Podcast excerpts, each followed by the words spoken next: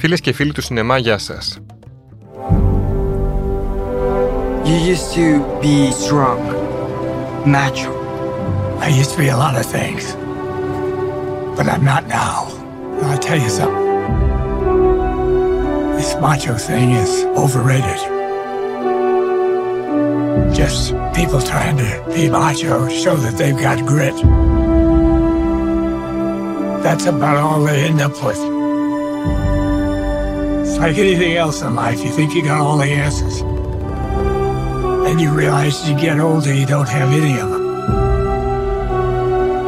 We all have to make choices in life, kid. You have to make yours.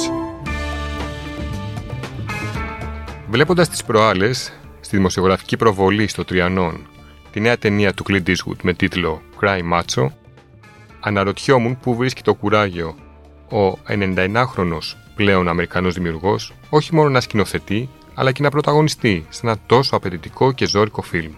Και μάλιστα με γυρίσματα άκρως εξαντλητικά κάτω από τον ήλιο του Νιου Μέξικο και σε συνθήκες που δοκιμάζουν τις αδοχές ακόμη και νέων ανθρώπων. Ο Eastwood τα τελευταία χρόνια επέλεξε να απέχει από τις υποχρεώσεις του ηθοποιού και να περιοριστεί μόνο στα σκηνοθετικά του καθήκοντα. Στις 14 ταινίες που γύρισε από το 2004 και έπειτα, μετά από τον σκαρικό θρίαμο του Million Dollar Baby, πρωταγωνίστησε μόλις σε δύο φιλμ, το Grand Torino και το Βαποράκι, ενώ στον ελεύθερο σκοπευτή είχε ένα μικρό ρόλο. Τι ήταν λοιπόν αυτό που τον έκανε να επιστρέψει μπροστά από την κάμερα και μάλιστα να δώσει παρά τα εμφανή προβλήματα στη κίνησή του μια τόσο αφοσιωμένη, σχεδόν συγκινητική ερμηνεία. Μάλιστα για τις ανάγκες του ρόλου, ο Ίσχουτ έπρεπε να υπεύσει κιόλας. Η εικόνα του γερασμένου Σταρ πάνω στο άλογο, παρότι μας έκανε να κρατάμε την ανάσα μας από την αγωνία, είναι σχεδόν μυθική. Μόλις πατήσεις τους αναβολή, η αίσθηση είναι η ίδια, λέει ο Ίσχουτ, απλά και απέριτα για τη σκηνή αυτή. Η πλοκή της ταινίας περιστρέφεται γύρω από έναν πρώην Σταρ του Ροντέο και νυν εκτροφέα αλόγων, τον Μάικλ. Ο γερασμένος Μάικ έχει αντέξει πολλές απώλειες στη ζωή του. Τόσες που κάποιος άλλος στη θέση του θα είχε λυγίσει. Κάποτε είχε γυναίκα και παιδιά, τώρα είναι μόνος. Εντελώς μόνος. Τόσο σκληροτράχυλος καουμπόι έχει γίνει κυνικός, αλλά παρόλα αυτά όταν κάποιος του προσφέρει μια δουλειά, τι κάνει; Πάντα όμως με τον δικό του τρόπο. Για εκείνον, η έννοια μάτσο δεν είναι θεωρητική. Είναι ένας τρόπος ζωής, μια ολόκληρη φιλοσοφία. Η τελευταία δουλειά που αναλαμβάνει τον οδηγεί στο Mexico City, ο δρόμος της επιστροφής για το Τέξας, παρέα με ένα νεαρό Μεξικανό, θα είναι ο ορισμός της απρόσμενη περιπέτειας, αλλά και η ευκαιρία για να βρει ο ήρωας την εξηλαίωση που αποζητά. Ο βραβευμένος με τέσσερα Oscar Clint Eastwood κατασκευάζει ένα στιβαρό νεο-western με στοιχεία road movie. Το Cry Macho είναι μια ταινία που πραγματοποιήθηκε μετά από πολλές ανάβολε και πλέον φτάνει στο κοινό την πιο ιδανική στιγμή. Η ταινία μιλά για το αίσθημα ευθύνης και για την πίστη σε ένα σύστημα αξιών που μοιάζει αναχρονιστικό, αλλά στην πραγματικότητα είναι πιο επίκαιρο και αναγκαίο από ποτέ. Ο φημισμένος σκηνοθέτης είναι ίσως από τους λίγους ανθρώπους στο Hollywood σήμερα που μπορεί δικαιωματικά, εμπεριστατωμένα και καθηλωτικά να μιλήσει για το τι σημαίνει να φέρει κάποιος στους ώμους του το χαρακτηρισμό μάτσο.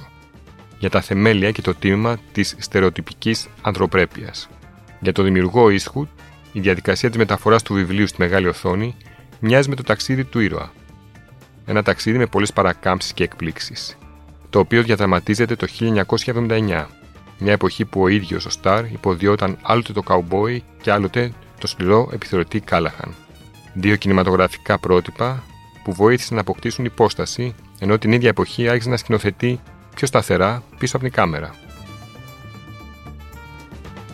Αυτή η ταινία έρθε πριν από 40 χρόνια, θυμάται ο Eastwood, αλλά δεν προχώρησε και επανήλθε πριν από δύο χρόνια, ήταν η κατάλληλη στιγμή.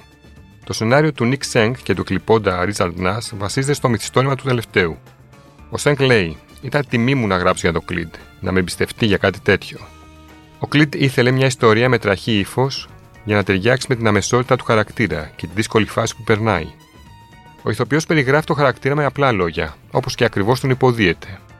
Είναι ένας καουμπόι, ένας τύπος που έχει περάσει από το ροντέο και τα ράντσα για χρόνια, αλλά τώρα πια δεν κάνει και πολλά λέει ο Ίστγουντ. Το παλιό του αφεντικό είναι ένας πλούσιος ιδιοκτήτης ράντσο που τον στέλνει να φέρει το γιο του από το Μεξικό. Ο Μάικ ξέρει πολλούς που θα μπορούσαν να αναλάβουν και δεν θέλει να το κάνει. Αλλά τα πράγματα δεν του πάνε πολύ καλά τα τελευταία χρόνια και νιώθει ότι δεν έχει άλλη επιλογή. Πηγαίνει εκεί και μέσα από την περιπέτεια βλέπουμε την ανάγκη του να ξαναζήσει. Ίσως εδώ να εντοπίζεται το μυστικό της απόφασης του Clint Eastwood να ξαναφορέσει τα ρούχα του ηθοποιού. Τα λόγια που εμπιστεύεται στο πιτσιρικά ταξιδιώτη του δεν είναι μόνο σοφίες που δίνουν το στίγμα για μια αξιοπρεπή και ελεύθερη πορεία στη ζωή. Κυρίως είναι φράσεις εξομολόγησης για τη λαχτάρα και τη μαγεία της ίδιας της ζωής. Η μελαγχολική φράση Δυστυχώς δεν έχω γιατρικό για τα γηρατειά, τη στιγμή που χαϊδεύει ένα γερασμένο σκυλί, το οποίο τα αφεντικά του έχουν φέρει για να γιατρέψει ο Μάικ που έχει τη φήμη του θεραπευτή γητευτή ζώων, είναι από τις πιο συγκλονιστικές σκηνές που έχουμε δει τα τελευταία χρόνια. Για την ταινία που γυρίστηκε στα τέλη του 2020 στο Νιου Μέξικο, ο διευθυντής φωτογραφίας Ben Davis δίνει τη δική του άποψη. Βρισκόμασταν στην έρημο και είδα τον Κλίντ να φοράει ένα πανέμορφο καφέ σακάκι και το καπέλο του. Το καπέλο ρίχνει σκιά, κρύβοντας τα μάτια του. Τότε κατάλαβα ότι αυτό ήταν το ύφος της ταινίας που έψαχνα. Το μεγαλύτερο κομμάτι του χαρακτήρα του είναι κρυφό. Κρύβει το παρελθόν του, που είναι μέσα του. Αλλά το αγόρι καταφέρνει και το βγάζει προς τα έξω. Οπότε χάρη σε εκείνη τη σκιά στα μάτια, προσπαθούσα να ρίξω φως στα μάτια του. Αυτά λοιπόν γύρω από τη τελευταία ταινία ενός ζωντανού μύθου του Hollywood. Το Crime Macho του Clint Eastwood προβάλλεται από τις 16 Σεπτεμβρίου στις ελληνικές αίθουσες. Να είστε όλοι καλά, να πηγαίνετε σινεμά και θα τα ξαναπούμε την επόμενη εβδομάδα.